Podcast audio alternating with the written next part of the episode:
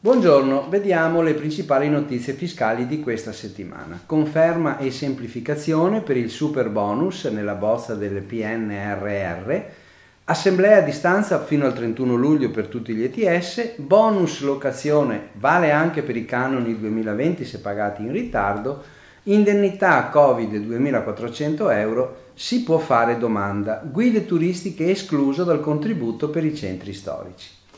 Intanto conferma e semplificazione per il super bonus nella bozza del PNRR, nella bozza piano, ripresa resilienza, approvato venerdì dal Consiglio dei Ministri, a proposito del discusso super bonus 110%, leggiamo che gli investimenti saranno concentrati su tre linee. Attuazione di un programma per migliorare l'efficienza e la sicurezza del patrimonio edilizio pubblico, introduzione di un incentivo temporaneo per la riqualificazione energetica e l'adeguamento antisismico del patrimonio immobiliare privato e per l'edilizia sociale attraverso detrazioni fiscali, il cosiddetto super bonus, sviluppo di sistema di teleriscaldamento efficiente. Dunque c'è una conferma indubbio dello strumento. Il documento mette anche in evidenza come i professionisti, tecnici e le associazioni hanno segnalato che l'attuazione ha incontrato moltissimi ostacoli sulle attestazioni della conformità edilizia. Abbiamo un patrimonio edilizio nazionale che è stato spesso preda di un abusivismo anche selvaggio. Il governo afferma di voler rimuovere gli ostacoli attraverso la semplificazione documentale e altre misure come ad esempio la doppia conformità. Vedremo, il piano prevede che per far fronte ai lunghi tempi di ammortamento delle ristrutturazioni degli edifici e per raggiungere gli obiettivi di riduzione delle emissioni al 2030 si intende estendere il super bonus 110% dal 2021 al 2023 Verrebbe anche confermata la modalità di erogazione del super bonus in 5 anni con possibilità di cessione del credito.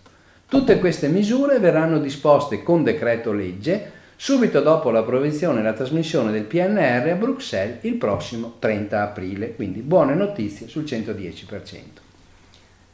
Assemblea a distanza fino al 31 luglio per tutti gli enti terzo settore Già sapete che per il 2021, anche per quest'anno, il perdurare dell'emergenza sanitaria da Covid-2019 ha fatto sì che il legislatore prevedesse la possibilità per gli enti commerciali e non commerciali di svolgere le assemblee con modalità semplificate e a distanza, con la videoconferenza, con possibilità di esercitare il voto per corrispondenza con modalità elettronica, in deroga a disposizioni statutarie.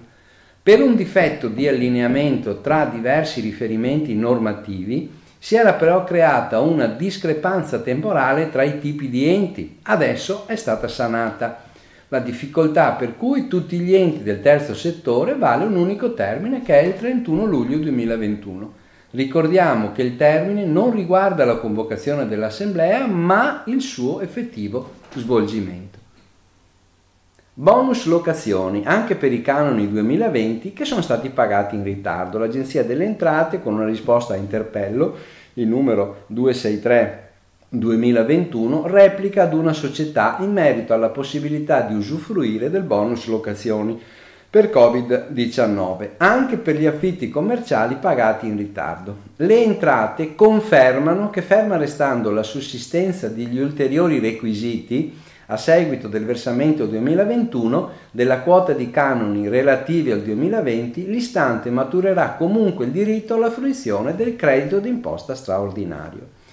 Veniamo all'indennità Covid 2400 euro, è possibile fare domanda. Anche i nuovi beneficiari dell'indennità da 2400 istituite dal decreto sostegni possono finalmente fare domanda. L'INPS ha comunicato che la piattaforma è stata aggiornata. Vi ricordo che hanno diritto a ciò i lavoratori precari, cioè dipendenti a termine del settore turistico, termale, stagionale, intermittenti, venditori a domicilio occasionali con requisiti speciali. La circolare 65 del 18 aprile ha anche previsto che la scadenza iniziale per la domanda fissata dal decreto 30 aprile è stata posticipata al 31 maggio 2021 mentre invece i bonus sono stati in gran parte già versati senza bisogno di domanda alle analoghe categorie che li avevano ottenuti nel 2020.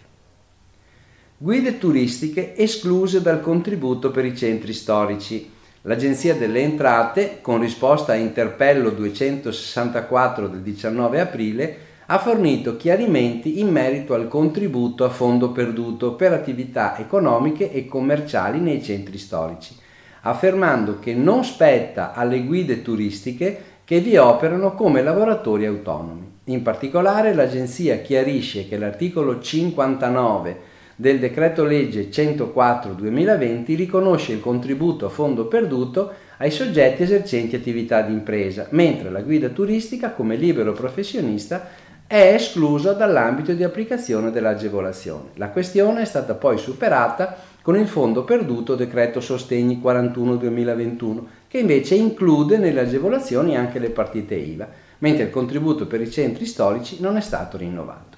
Bene, vi auguro buon lavoro e buona settimana.